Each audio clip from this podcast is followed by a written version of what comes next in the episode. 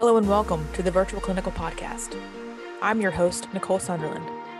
This is a spot where nurses share their stories and their experiences to provide mentorship as well as help nurses and soon to be nurses, just like yourself, along the way. I hope you enjoy these episodes.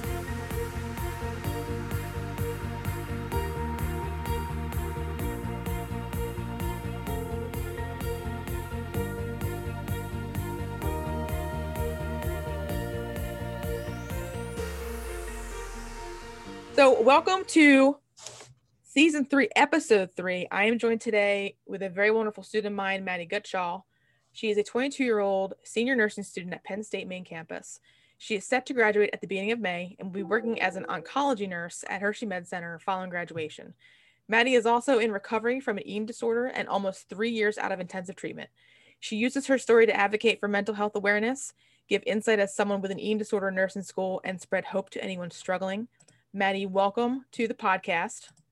Hello, thanks for having me. Absolutely. Thank you for presenting me this idea of talking about eating disorders, which I think is super important. I know a couple people um, who suffer from this disorder, and also the importance of things that can happen in nursing school, especially to students, especially our mental health, which is also why this is such a great topic to discuss. And I'm so thankful that you're open about this and really proactive about wanting to talk about your journey. I think that's so incredibly important and brave of you. So thank you very much.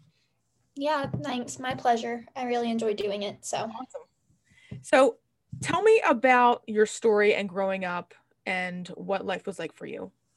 Yeah, so I um basic a basic timeline. I was a gymnast for 9 years um, from 2 years old to 11 years old and I think I had said in passing at clinical once, I joked about like trauma.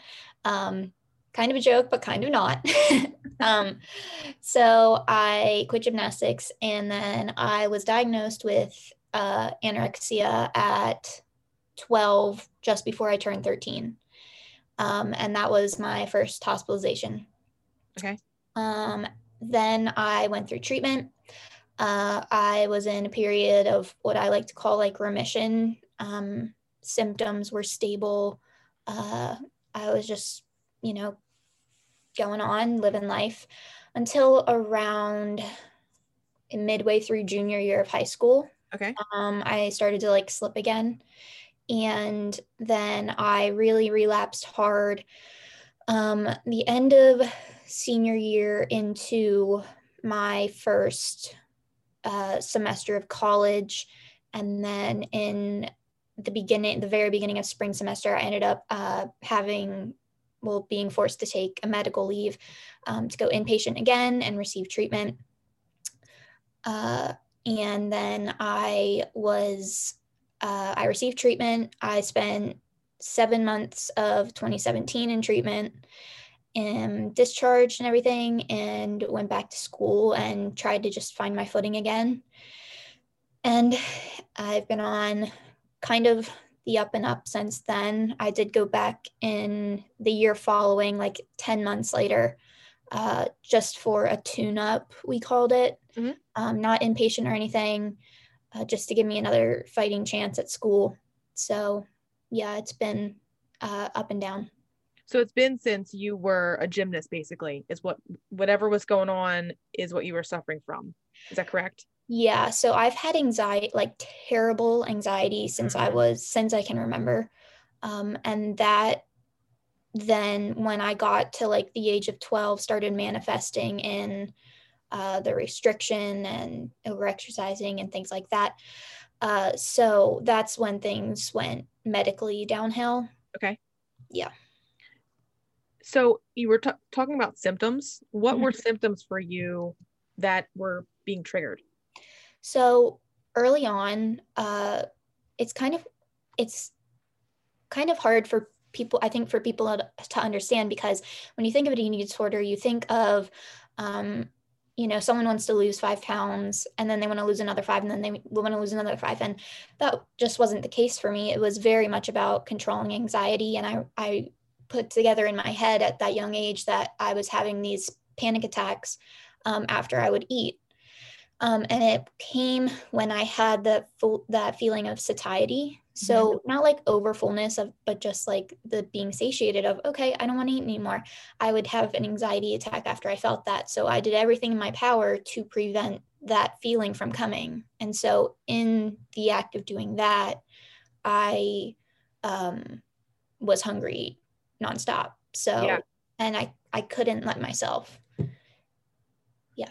That's pretty intense. You know, to have that feeling of controlling such an, such an incredible sense of anxiety. And the only way around it was to kind of like feed yourself just to the brink of feeling okay. Mm-hmm. Must have been a really, you know, big mountain to climb every single time you, you did it yeah, it was very much like I was trapped. Like I couldn't, I had no other option. Like this was the only way I could stand to like live was to yeah. do this. So I went through like a six, a really heavy decline within like a six month period before I was hospitalized. Um, but yeah, it, it was definitely scary. Yeah. What was the first hospitalization like for you?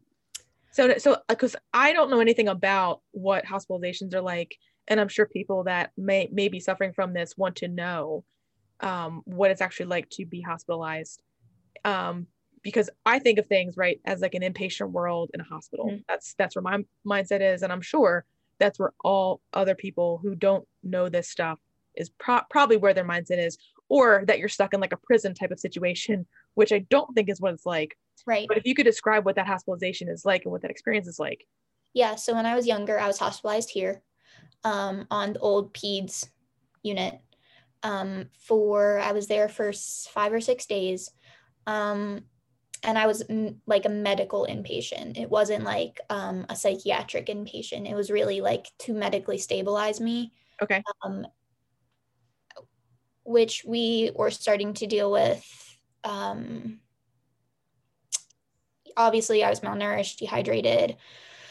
I couldn't like regulate my body temperature. Um, at the time, I weighed like I was 56 pounds and on my 13th birthday. So there was a concern for lasting damage mm. uh, at that point. Um, so it was really crucial to get me medically stable and when you're talking about treatment for an eating disorder, it's necessary to stabilize medically before you can attack the real issue of what's producing all of these symptoms. So that's normally the first step. And that was also the first step when I was hospitalized for the second time. Okay. Was okay, where can we get your body to where it's not going to shut down? Uh, shut down. Yeah.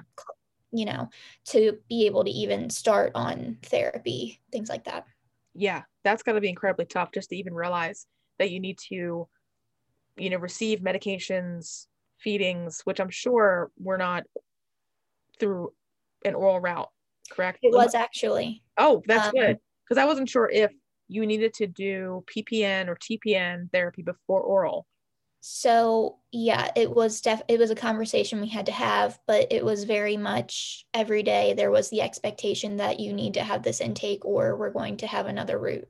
So it was my understanding that basically at the time i knew that if i didn't eat my food i would have a tube down my nose and i would be sent away and i wouldn't be able to see my parents. Um that hard to hear that as a as a 13 year old going through this it's scary. Uh, you know, I was, me and my family, God bless them, uh, were plopped into the middle of this mess, essentially. I, the way that it happened, they, t- they took me to my PCP, and mm-hmm. within two hours, we were in Hershey. Wow. Um, because my heart rate was 44. And uh, I mean, they were like, okay, we have a bed for you. Wow. So you're going. Yeah. And so I went home, got my stuffed animal, and my mom packed a bag, and we were off. So. Yeah, I can imagine that's probably like you have no clue what's going on. I mean, you probably do, right? So, like, as a teenager, you have somewhat of an of an idea of what's going on inside of your body, but knowing that, knowing what you know now as a nursing student is probably a lot different looking back in terms of where you've gone and where you're at now, right? Because you have a greater grasp now of knowing what a heart rate of 44 means you Yeah. know, at a weight of 56 pounds. That's got to be tremendously scary thinking back on that aspect. However, when you were going through it, it probably just felt like, you know, normal life because that's what you were used to Yes. um, from, you know, time and time again. And so it's got to be kind of crazy to think that, you know, people were kind of telling you like you have to meet this expectation or you get a tube down your nose. Did you did you understand like th- thinking back to when you were that age? Did you fully get the concept of what that meant, or was it something like, well, I know I have to do this, so I'm going to do this so that I don't have to not see my parents again? Does that make sense? Um, so we- we've come a long way in the treatment Mhm. of eating disorders, even since the, I was hospitalized first in 2011. Um, then I think it was, first of all, the the quote unquote threat, right, that we're talking about, Yeah. It was realistic. It would Yeah. ha- it would have happened Oh yeah, um, if I didn't complete my meals 100%.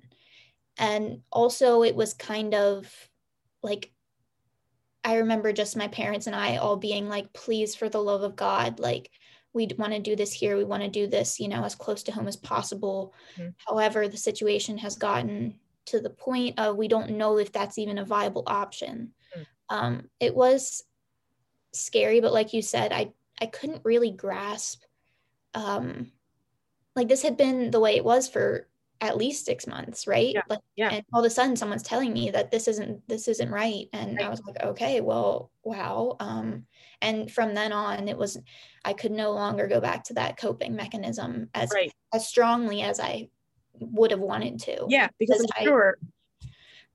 You, my one, my body couldn't couldn't do it, and Yeah. two, my, my parents weren't going to let me. So Right, right. And they, I mean, I'm sure they saw it as, you know, we, you know, this is what's going on, X, Y, and Z. And in your mind, it's a normal behavior because that's how you were so used to controlling anxiety. right, And it's, it's so odd to think about. Like when I was 13, I mean, I was stressed out, I'm sure for something, who knows what, right? That's been a while. But um anxiety is so weird because I don't think that as you grow up, you identify certain triggers of anxiety and what anxiety really means inside of your body. Because some, you know, for me, anxiety means I got to go run, you know, several miles, right? It doesn't mean that I have to, um, you know, eat beforehand or also drink something beforehand. It just means that that's my coping mechanism of handling anxiety or handling some stressful situation is going to work out, whether that's running a couple miles, whether that's cycling and that doesn't really necessarily um, make me think twice about it because in my mind that's that's healthy for me and Mhm. that's probably the same mindset that you had when like before you were hospitalized the first time was what i'm doing is fine because i can c- control what i'm feeling yeah. And also another important part was I didn't know what eating disorders were. right So I, I had no social media. I didn't have any friends who struggled. I just knew I knew I think I knew that something was wrong. But I knew it I knew it wasn't supposed to be this way. I remember Right. thinking like I'm tired all the time. I can't I feel I see stars like this I don't think it's supposed to be this way, but I couldn't put the pieces together yet um to really call it and you know until I got the diagnosis and I was like okay and then learning about you know recovery and what our options were so yeah. Yeah it's really interesting that you say that you didn't have social media. This was 2011 correct? Mhm, because social media i mean i've used it since the, the beginning of the world back in 1998 i think. Goodness i'm aging myself it's fine. Um that's the year I was born. Yay! Sorry. You were born with social media it, like there right there. But it's interesting that you didn't use it until later on in life and that probably was a good benefit to you because of what that perhaps could could do to someone. Yeah. in a negative tone. But you know you're you're, you're right. Like nobody was really discussing in newspapers in blog articles on websites of what eating disorders were. Nobody was really open about it either. I think nobody was really open about a lot of things back in the day right? You think about um, what it means to live your truth. That's a big motto that i hear a lot of people say right now. And it's so true because there was not that discussion back in 2011 not even two years ago was that a motto of people of what they had right. right, right. so yeah. And then through it's taken me years to be so open about it because yeah, for a very long time it was um some of my fam I don't even want to say all of my family knew. Some of my family knew, um, my couple closest friends, if that knew, um, and maybe, you know, I missed a lot of eighth grade. So maybe teachers at school knew. And like that was it. We didn't talk about it. We didn't, I think because it was so traumatizing for all of us who went through it. Yeah. like my parents and I didn't even like talking about it. And it's had like part of my healing has been like not blocking that part out like accepting all of this right. like accepting all of me like this oh. is a part of me so you know what can i until i do all of that and open that door i'm not going to feel like my most authentic self so yeah that has that had got to be has got to be had got to be i can't speak right now um what you just described probably had to be there we go one of the hardest things to do because even like my life going back to middle school era, high school era, I don't think I accepted a lot of things. I think I just hid a lot of things under the, under the rug, so to speak. You know what I mean? Because you start feeling like shameful about being made fun of. You start feeling guilt. You start feeling all these feelings that you're like, why shouldn't I be feeling this way? Right. Mm-hmm. But as far as a healing process goes, that's probably one of the most important things to acknowledge about yourself. And for you to just say that, you know, that had to been a lot of work. What was what was it like? Did, did you feel this uh, this incredible amount of of shame at all? Were you bullied as well for having to go through this? Like, were people really mean about this? Um, it was odd because I've always been the type A straight A student. So when I wasn't going to eighth grade, people wondered, and they would ask my friend.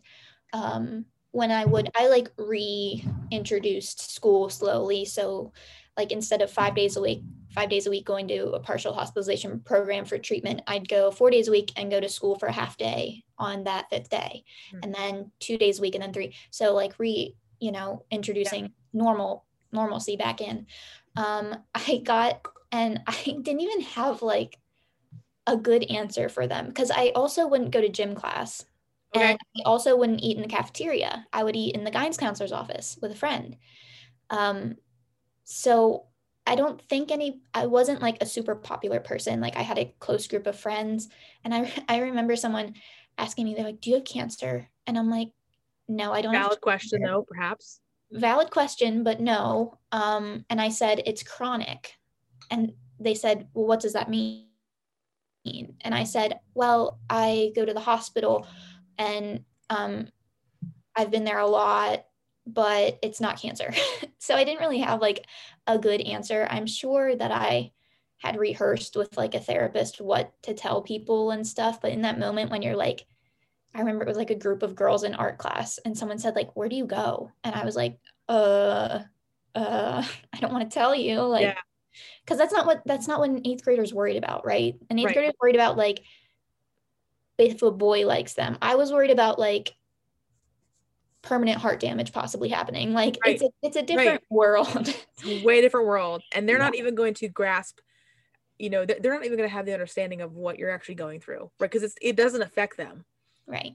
You know what I mean? And that's a whole different thing because like you said, they're worried about their makeup and what clothes they're wearing that day. And you're worried about, you know, what my heart's going to do and if my temperature is going to drop and all these other things that you described earlier. Yeah. Yeah, that's crazy. I think middle school for me, I, I probably would have like hidden a corner myself. I, I don't know how things would have transpired if something major would have happened to me, but I can only imagine it would be, I would not have handled it as good as you have handled it, you know? Thanks. Mm. Um, it wasn't, it was, I didn't, I haven't been this open about it until after my last two hospitalizations as, um, like when I was 18 hmm. and 19 then, but yeah. So, so speaking of, you know, your kind of most recent treatments, but also get, you know, applying to one of the toughest programs, not necessarily school programs, but just nursing in general is a very tough field to get into and as far as a student, especially like when you're starting out and you're doing your BSN, right? Mm-hmm. Very high demand.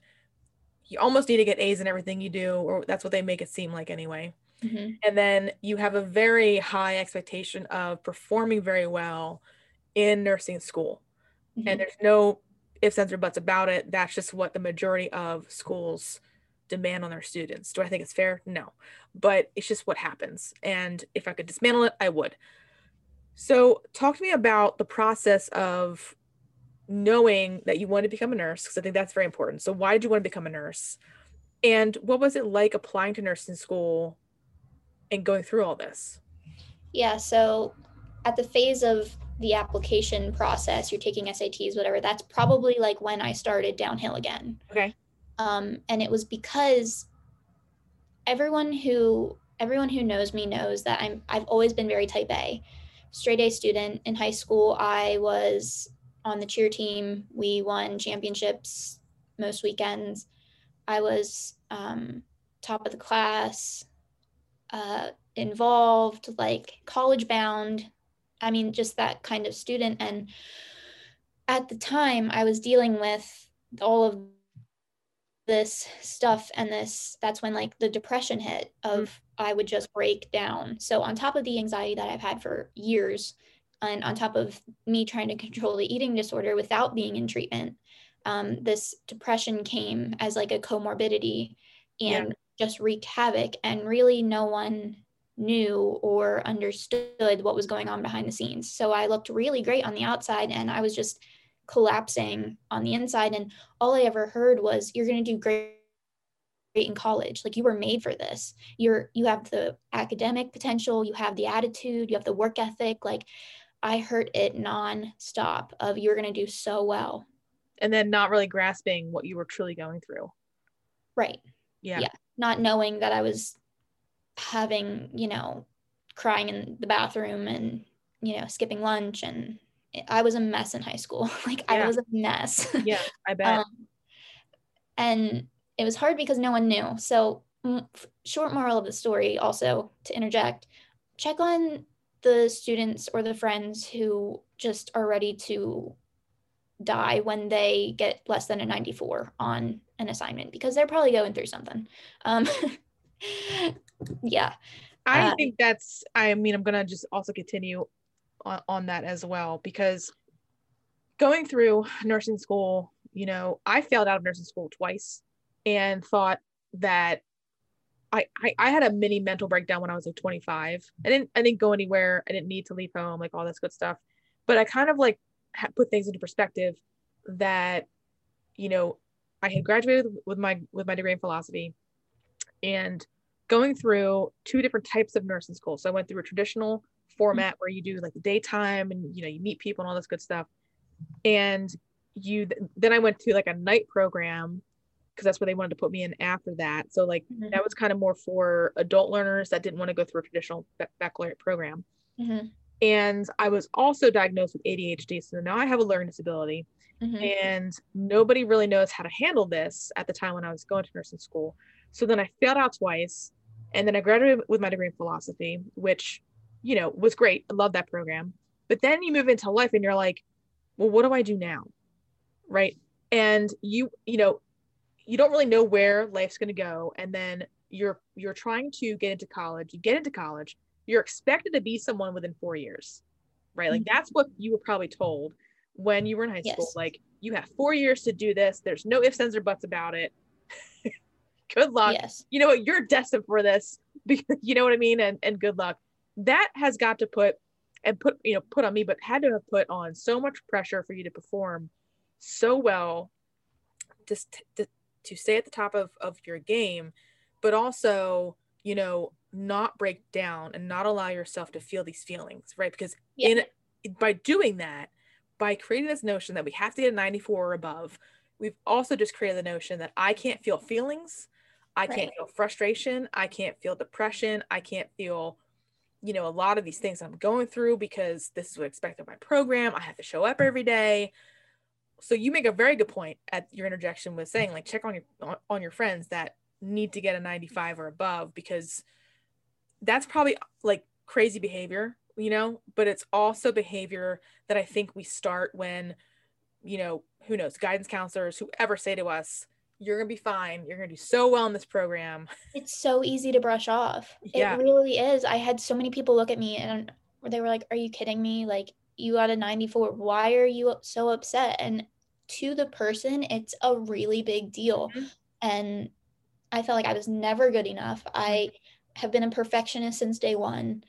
Uh, and I think also it's it's in good they have good intentions of like trying to make trying to make sure that you don't ex- have such high expectations and I think it also I think it ends up yes you start to understand that but you also start to understand that like I'm never going to feel good enough for myself. So, yeah. But That's a really I. Right.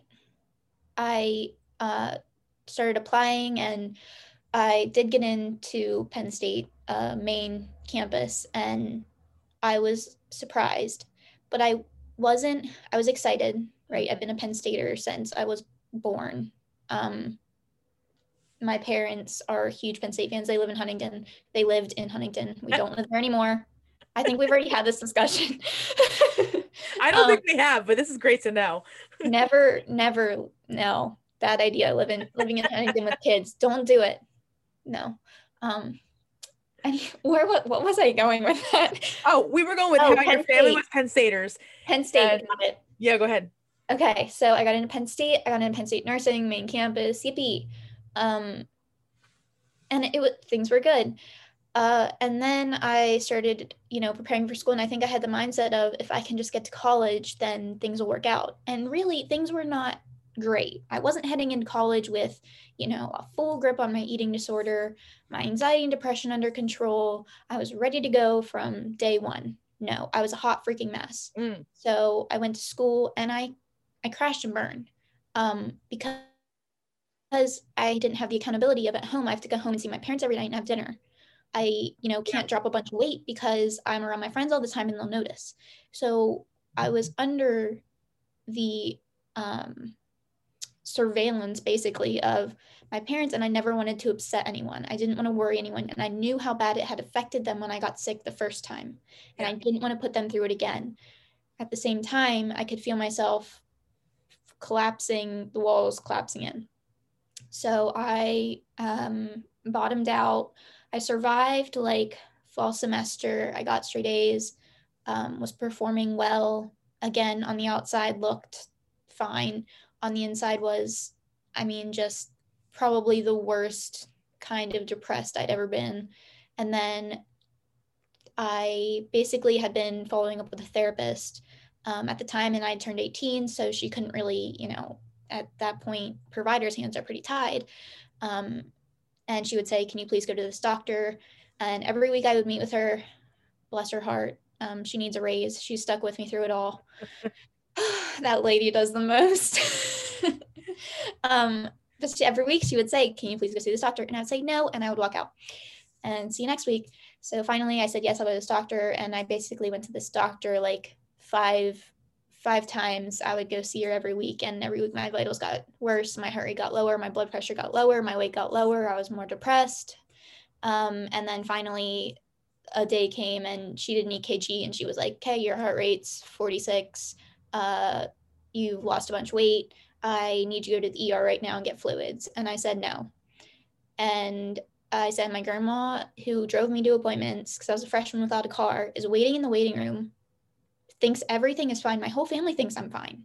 Like they don't know anything. They don't know that I've been tanking for the last semester and a week because I've hit it all. Yeah. And she said, I think you need to go to the ER and get fluids, and I think you need to go inpatient for your eating disorder. And I said, no. And I walked out. And within two days, I was sent home as a liability to campus. And um, my dorm was packed up. My dad had come and got me uh, I was at home waiting for an inpatient bed. Then uh, it was the beginning of January, no, the end of January. Um, I had made it a semester and like two weeks uh, before really crashing and burning, and it was hard to deal with because I had been hearing for a, for years that college I was made for college. Mhm. I was going to do so well. Mhm. Like I was an exceptional student When And you heard like- that, what did that mean to you? I mean, that just put the pressure on because I knew in my head that I wasn't going to be, I didn't know that I wasn't going to be able to maintain myself. I knew that they didn't know. They Okay. didn't know the whole picture. Yeah. They didn't know the full story. So it wasn't, and quite honestly, I didn't think I was going to make it in school. And I didn't ever tell anyone that because I was constantly hearing how, um, how well I was going to do.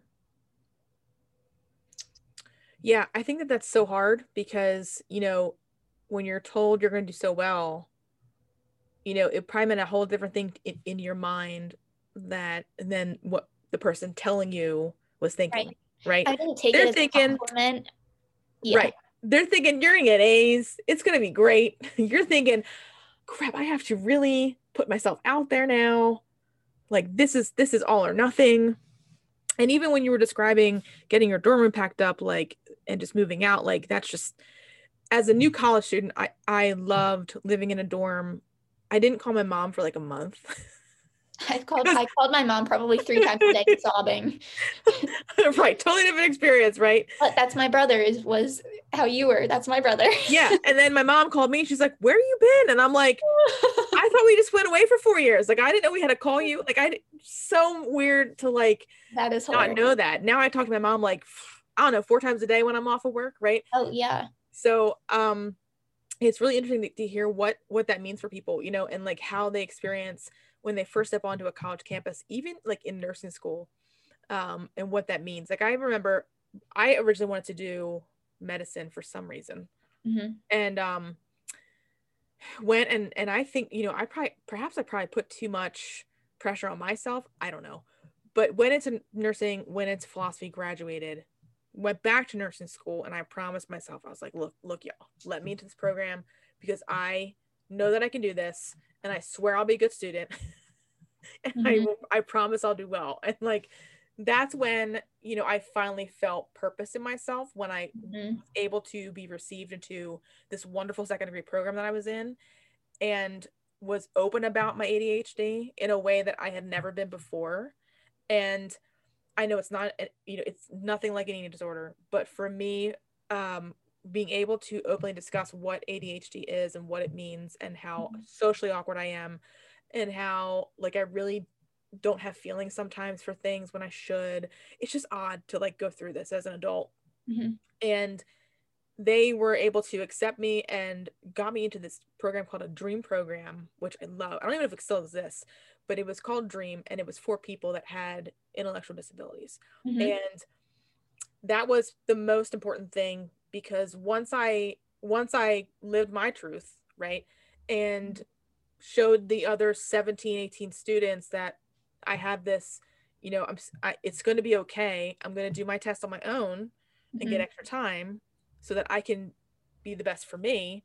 Mm-hmm. it was kind of like no one really cared. Whereas before if i would have done that in my original program like you got eyeballs on you. Hmm and that was what i didn't want and what i was fearful of when i went back to nursing school and wanted this you know to, to be just this person you know Yeah.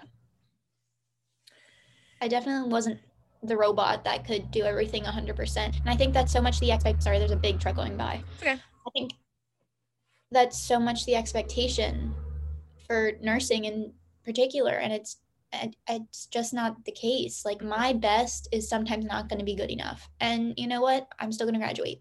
yeah So and at the end of the day it's not going to matter as long as you get Yeah. your rn license that is have- literally go ahead sorry right. No, go ahead. I was just gonna say, as long as you are able to achieve your RN license and then, you know, graduate w- with your bachelor's, I think my original bachelor's was like a 3.2 or 3.4. I don't remember. It doesn't even matter. I got enough, a, a- good enough grade point average that I could then utilize it to get to master's school, right? hmm and then once i once i identified what i wanted to do i used that and was able to to do well to then get into a doctoral program right but you don't need that if you don't want to and i think so many people feel pressured to perhaps not only be a nurse but be more than a nurse hmm i don't know if you've ever felt that way i know i felt that way right people need to go back to school right away they need to do x y and z they need to get to the top hospital you know all these other crazy pressures that people put on themselves right Right. it's kind of insane to think about if you, if you Yeah. really think about it. No, definitely. I mean, I I'm sure as you can relate, I've been asked, you know, do you want to keep going? Do you want to eat your NP? And I'm like, I don't know what I want to do. And, and that doesn't And- matter, right? Oh, Like, and a big part of that is I didn't think I would make it this far.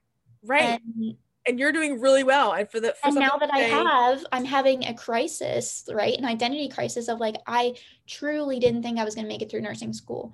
yeah, I 100% doubted myself because I I didn't see anyone talking about having these serious mental health things Mhm. and being able to do nursing school Mhm. full time Mhm. and doing clinical and you know keeping everything under control and not self-destructing Yeah. um and i think i've told people like yeah i didn't think i'd make it this far and they kind of get they kind of you know chuckle and i'm like if only you knew like right. If real only you knew how deep this was. it, it's been a it's been a trek it kind of almost parallels um, alcohol or drug addiction in ways that the, you have relapses, yes which I didn't know about until you literally mentioned this today.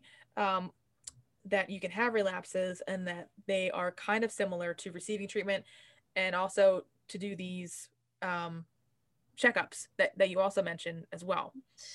So what what is a checkup like for you?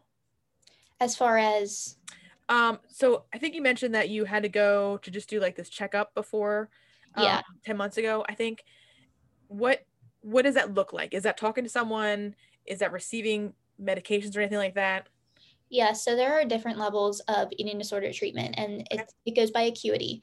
Mhm. So I'll give you a basic rundown because I think Yeah. it's helpful for everyone to just, you know, hear and be aware of. Absolutely. Um, inpatient uh, is to medically stabilize, to maybe get some medications going, um, med trials, weight restore a little bit, um, also work on therapy. It's in like a group milieu setting in a hospital most of the time. Um, that's where I was. I was inpatient uh, when I got sent home from college for 64 days. Um, it was a little over nine weeks I was there, and it, w- it was really intensive therapeutic and medical stabilization like work. Um, after that, I discharged, I step, stepped down to residential, and that's in more of a house setting.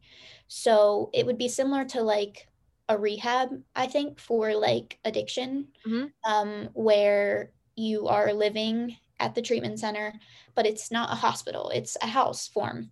Yeah. Um, and so there's, they've basically, uh, companies, I guess they're companies, convert, they buy uh, this house and they convert the house from like a bedroom is now a therapist's office. Um, the kitchen is the kitchen. Uh, their basement, there's a med room and um, like art therapy and things like that. So it's really tailored to um, eating disorder treatment in, in particular yeah, um, that's really neat. yeah, I was there for eight weeks. So I actually didn't step foot in Pennsylvania for more than four months uh, because I was out of state. Um, another good point is that location, like geographically where we are, there are not a lot of good inpatient residential centers um, here. There's um, a lot of, I have a lot of friends who have had to go out of state to go inpatient or to go to residential as far as California or um, I was in Virginia for residential and New Jersey for inpatient. Um, there's just not a lot of good options uh, close to us. Um, uh, after residential, I stepped down to a partial hospitalization program here. There is a partial in Hershey.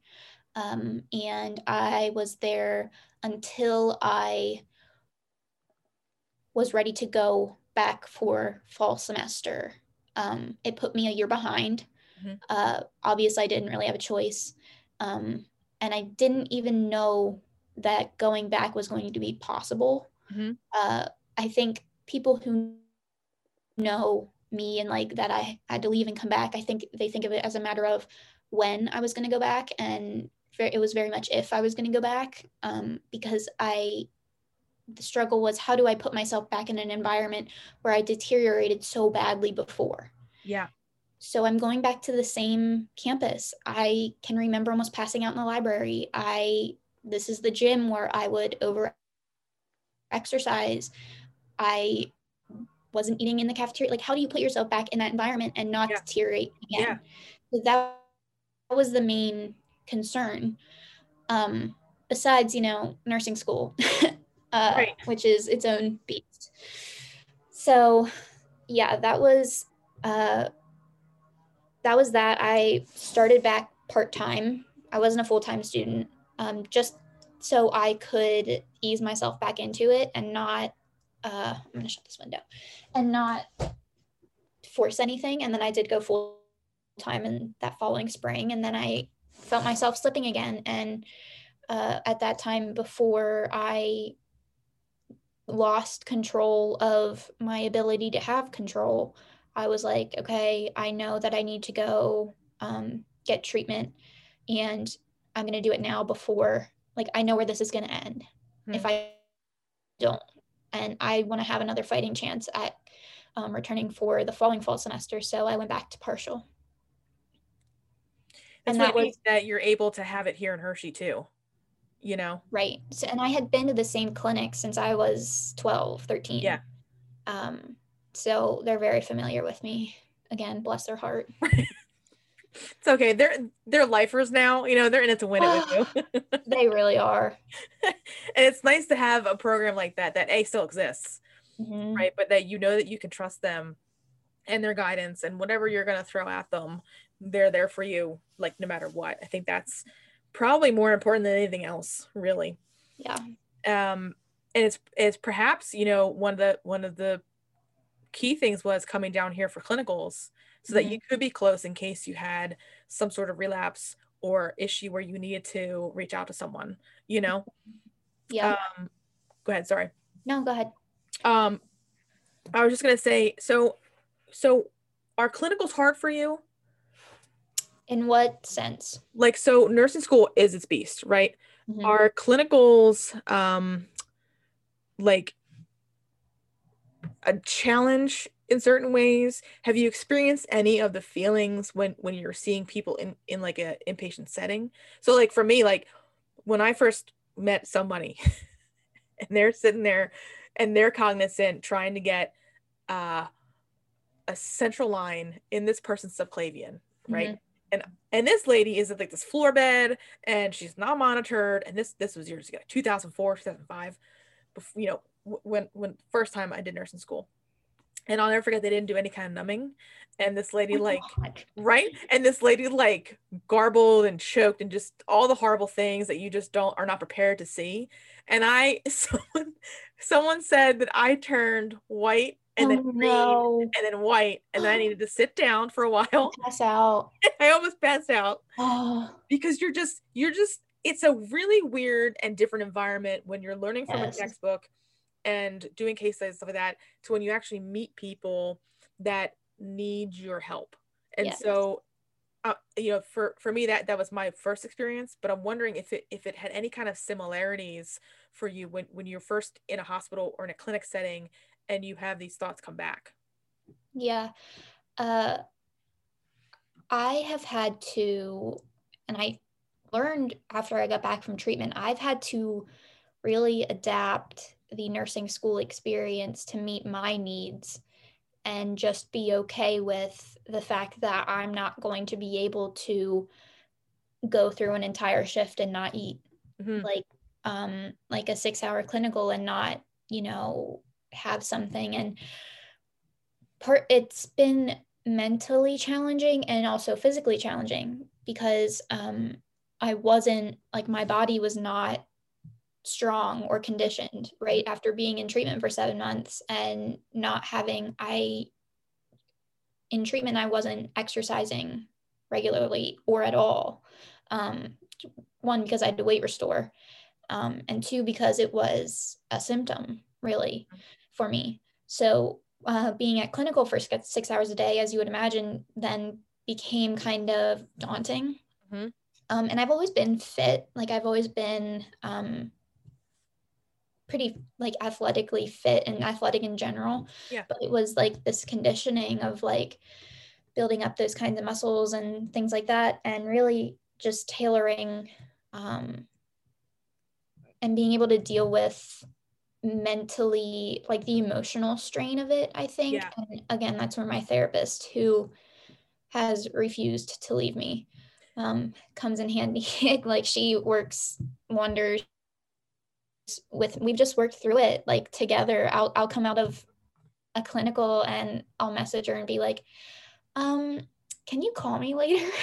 Because i've just it just sometimes it hits home. It hits Yeah. really hard especially when um the last i want to say the last like junior and senior year semester clinicals i think when we're in and we're having uh, heavy conversation like heavy conversations with families and patients.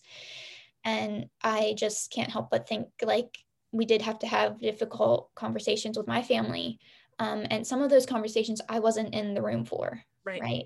Um so it it everything comes full circle and especially because i was hospitalized here Mhm. so my first time uh going we were we go to the med center for lecture and clinical. So one of my first times going to lecture i really had to um kind of just be aware that i'm going to remember um things about the hospital and thing and be familiar with it. Um, and i just really don't take anything for granted because the halls that i walk down i once couldn't walk down things like that and i have Yeah. pictures in different areas um, of the hospital from when i was hospitalized you know at the nittany lion or uh, what have you but it's been a beast but i think i'm proud of myself really for being able to adapt I'd say because it's not the it's not the same being a patient as being a nurse.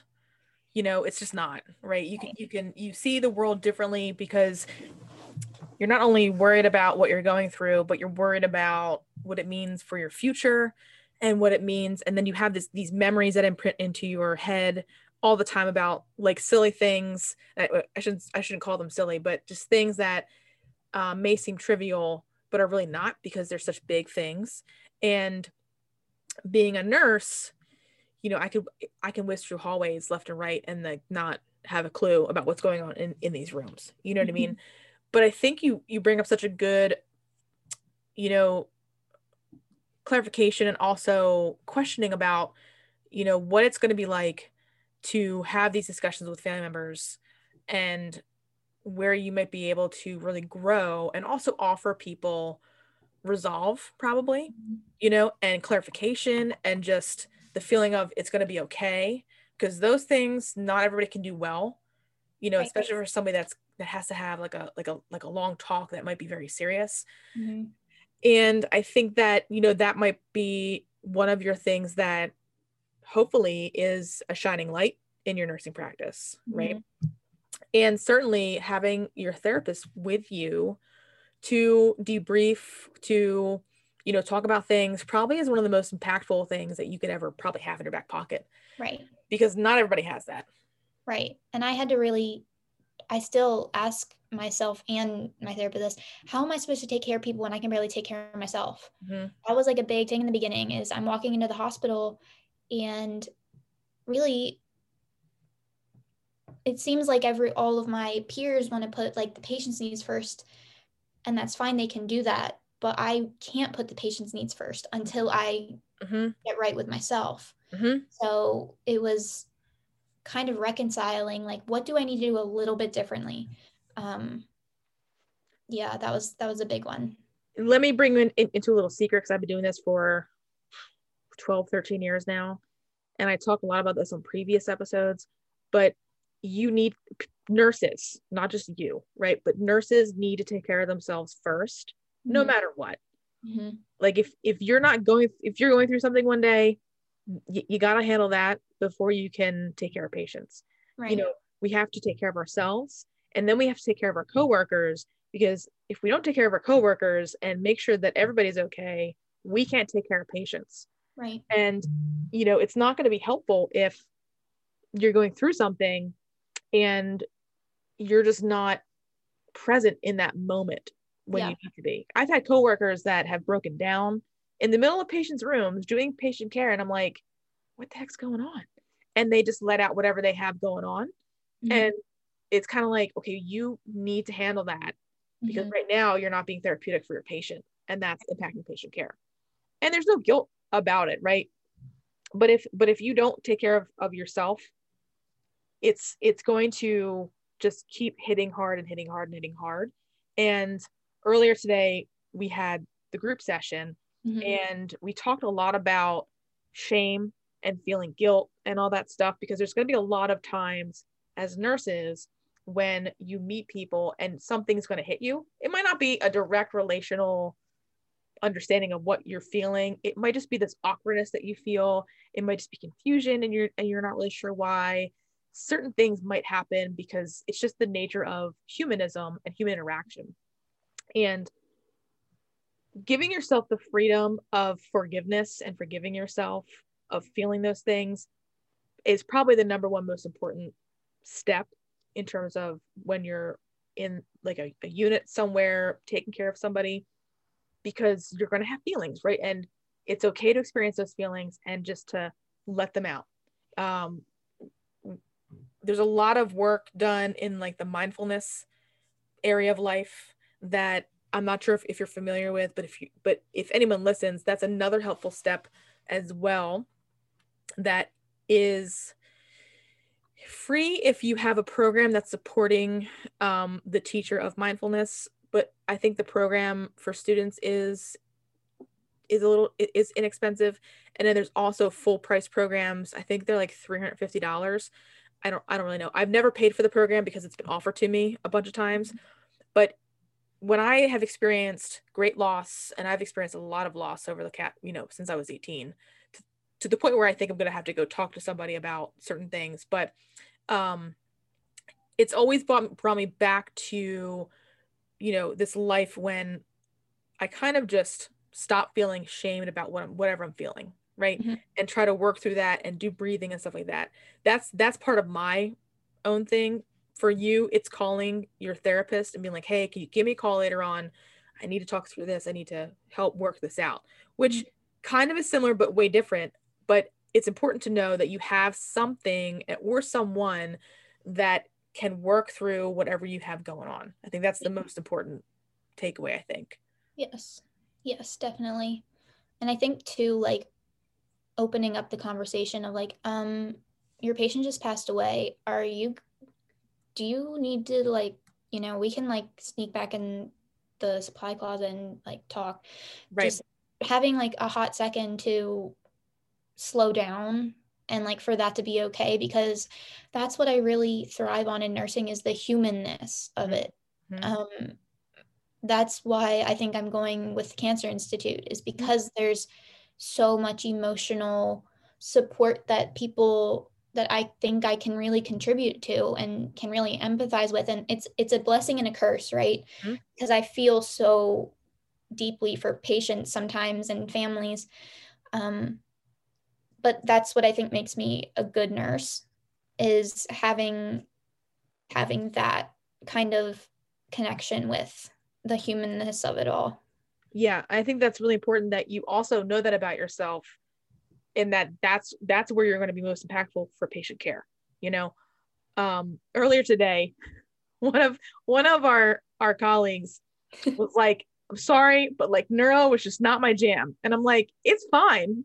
Neuro does not have to be everybody's jam when they come and experience clinical you know in a neuroscience unit. But what it should teach you is that you kind of know where you're comfortable with and kind of what you want out of out of being a nurse and then where you're struggling with and where to work on and then also where your strengths are and i Mhm. think and that's the purpose of clinical right is to help Right. us identify not necessarily where you want to work i don't care where you work in your life but you need to understand that there are places for people and there are there are mindsets of people and they're just that that's where like they kind of end up and that's where their niche and you know kind of meanders towards because if you don't acknowledge those things you're you're going to be stuck working on a unit that you don't like yeah. and the the people are just not going to be for you and that's really okay i could never do hemonc nursing nope couldn't do it i can't really deal with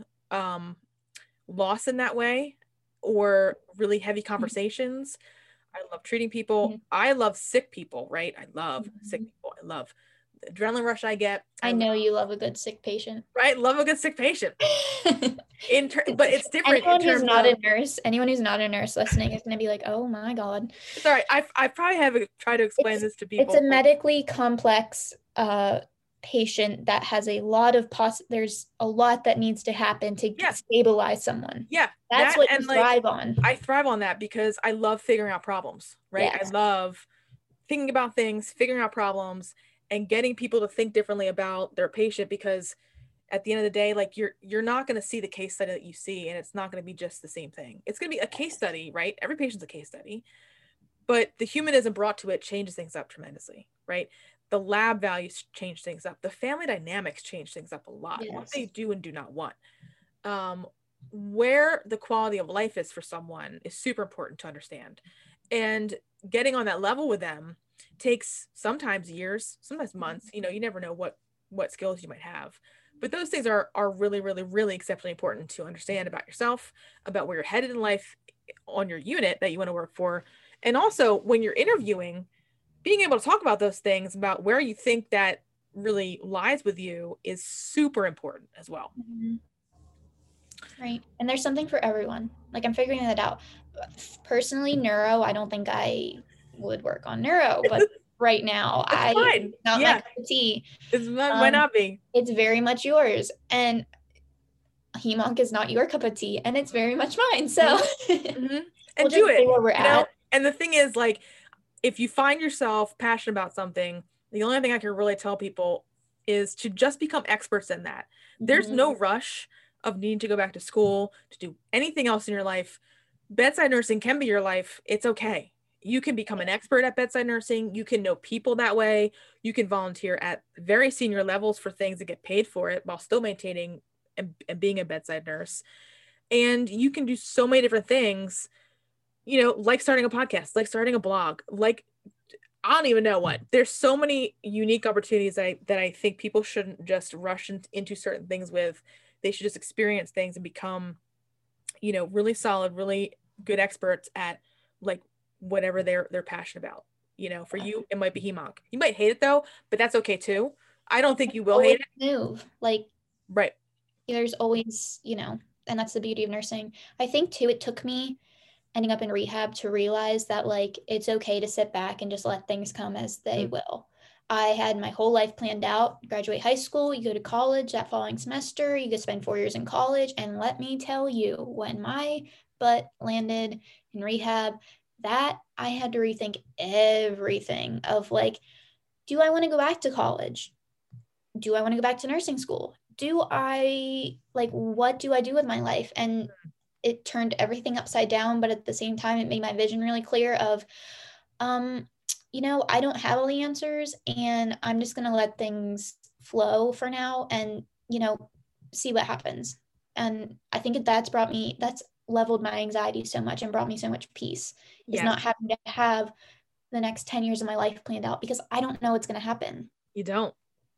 Oh goodness. So you said so much there that I have have experienced in similar ways. Because you go through this life thinking, okay, elementary school, middle school, and then I'm gonna go to high school, and then I'm gonna go to college. I'm gonna a boyfriend in college, and then I'm gonna get married, and then I'm gonna have a child. Right. I'm gonna have a dog. Right. That's what's gonna happen. Right. That's what's gonna happen. And then when things just don't do that, it's kind of like, well, what do I do now? You get lost like- in space. That's exactly where I found myself at 25. Like, what Right. what do I do? And it's like you just keep living. Hmm. That's such a good thing to say to people. I've had to explain to so many people, and they're like, "But I still need to know." And I'm, "But you don't need to know. It's fine to just not know and just experience one day at a time because that's how life happens. Is one day at a time." Yeah, that's when I realized, like, when I went to treatment, that's when I realized I don't know what's gonna happen, but I do know that I can show up. Mm, That's all that I can do. yeah. So I don't know if I'm gonna.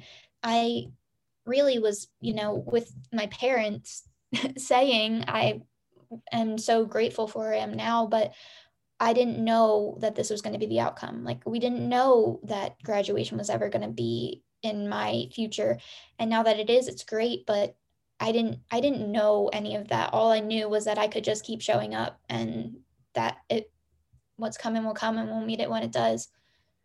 Yeah, that's exceptionally important. And also what you said about, you know, taking a step aside in in the unit and what I try what I try to strive for students is that you're going to feel things on the unit and it's really okay to talk about them in terms of what you've gone through because I'll never forget I had a student a couple semesters ago I don't know how many now and they went through a person passing out on themselves and that was the first time they saw a patient pass out on themselves and almost A need to have patient CPR. out.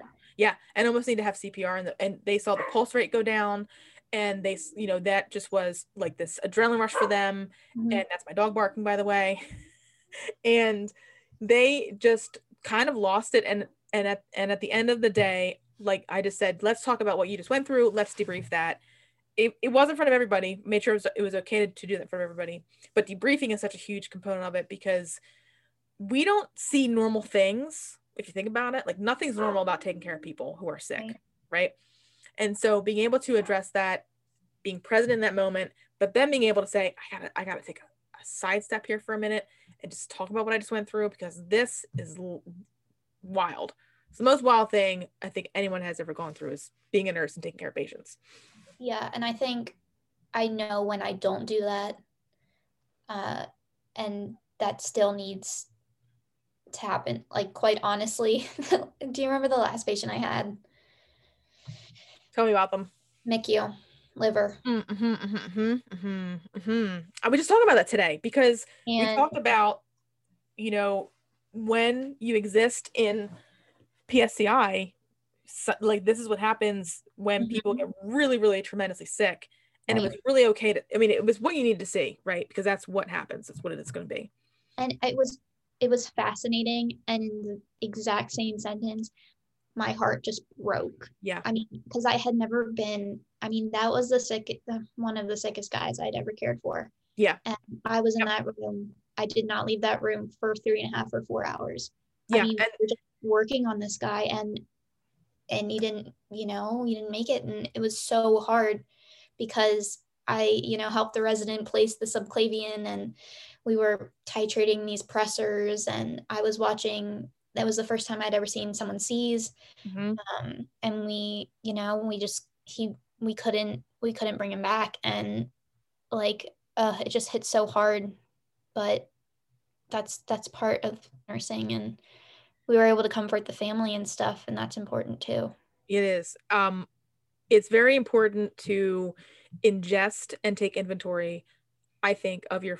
It might not might not have been your first patient death, but of your first patient death, or even a traumatic death, when you have not seen that over years, right? Mhm. I say it very easily because I've seen it enough and have a good understanding of advanced pathophys to know that okay, this is probably not going to end well, Mhm. or you know things that we're doing might not at the end of the day help this person and it kind of brings peace to me now. But i'll never forget i had an externship at a hospital in philadelphia and this person was fine. Let's say i started working on a saturday and i went back later that week and they were just a different person. And then i went back a couple days after that and the patient had died. And i just was like i was just like perplexed by that and I Mhm. know that sounds really simple of me to say, like, oh, this person lived and died, but they were like 40 some years old.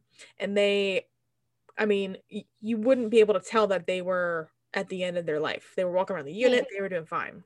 right And then all of a sudden they're gone. And you're just like, well, how, well, how, right? Why? right And, and, what just happened and and no one really explains things to you how it happens right because you kind of just see it and then all of a sudden it's gone one day and that's that's exactly how it felt for me. And i'm sure it probably felt the same for you when you saw that that day was well what do you mean we can't do anything else? What do you mean like none of this blood Yeah. is working? The know morning started with a full code and ended with a terminal extubation i was like "Wha- how did we get here? Because holy crap that that four hours just went by like yeah. right right. And it's really good to see that because those situations are probably the higher stake situations of what you might see in an inpatient world no matter where you work. You know if you because for me as a charge nurse sometimes we have to go to those calls and that's what Right. it turns into. You know we have to address those things right away. And sometimes you don't get the backstory of things you're just kind of thrown into a situation of here we are now you know? Um i think a lot of what i've gone through has helped when i've learned about diagnoses and pathophys and just keep on reading about things because even things like sepsis have become easier for me after learning about procalcitonin as silly as that sounds right. things like learning about cell metabolism of cancer have become easier for me to accept loss of those that have suffered from glioblastoma or CNS lymphoma or even just you know random cancers that pop up. Right. I still don't understand certain things like why a college or a high school classmate of mine passed away at 29 from bile duct cancer. Like that just that's just beyond me to understand that, mm-hmm. right? Or most recently I've had a um someone that I've known since, since grade school die and then also a college a college teammate just passed away no clue why right these things just those things are things that trigger me and mm-hmm. i have to understand why because if i understand the why it makes it easier for me to makes it like, more yes digest i totally you know I mean? agree yes yeah and i think that's an important thing to to recognize that stepping into nursing really okay to not know everything mm-hmm. and also okay to ask questions and also okay to um question why like all the time. Mm-hmm. But also know that knowledge is your best friend and reading about things and ingesting all that stuff is really beneficial for you because it's going to help create that level of understanding and the level of expertise that we need and mm-hmm. also just kind of help reduce the anxiety of a lot of things um, because there's so much that goes on that you know just getting to that basic level of understanding is like so important mm-hmm. Mm-hmm. Yeah, I totally agree. My nurse was so was so good about it. I was asking her about when I finally when we finally had a seat and what's done was done and I was like, "Okay, so what was wrong?" He's so like, "What happened?" Um, so what do you mean? And I was like, "Uh, I don't know. Uh, what just happened?" and she was like, "Uh, sepsis and bleeding." And she really tried to explain everything and she was amazing, honestly. Yeah. Through it all. She she had a she had a rough morning. Mm, yeah, yes. They that person did. And I can't there was like what, 10 people in that room like all the time, I think. There were I want to say at least three nurses working on this person yeah. on this patient at one time. And then I had my coworker came up to me the other day and she's like, because we had somebody that was shadowing to get a job on on the unit and I'm in mm-hmm. there with my gloves on Yes, I had I just remember. I had just put in this this tube in this in this person's rectum because we yep. needed it. This is this was a this was a person that had esophageal varices that the varices bled out and they were also stooling a lot of just blood clots. And so you need to control that. And because you when patients are super sick and they require a bunch of pressor support and ventilator support and all that stuff, you really don't want to turn them all so often because they need to just stabilize and I think this person was getting like three units of blood at, at one point at the same yes, time. Yes, at the same time. Yes. At the same time, a couple pressors, fluid boluses, getting a central line, and still had blood pressure of like 60 over 20, basically, yeah. like something yeah. really low, right? This so poor student, I remember looking at this poor student is mortified and I'm like, I'm so mm-hmm. sorry, y'all. You right. got the worst of the worst today. I'm like helping you do this too, but little I'm like holding all of the stuff and you're like being superwoman and getting this to where it has to go. And this poor student's right behind me. yeah. Yep. And that's exactly what they said was that this that the face that they made was just like, oh my God. And I was like, well, at least they saw what happens sometimes. You know, if if it's not if if if it's not for you, it's not for you. You're gonna right away.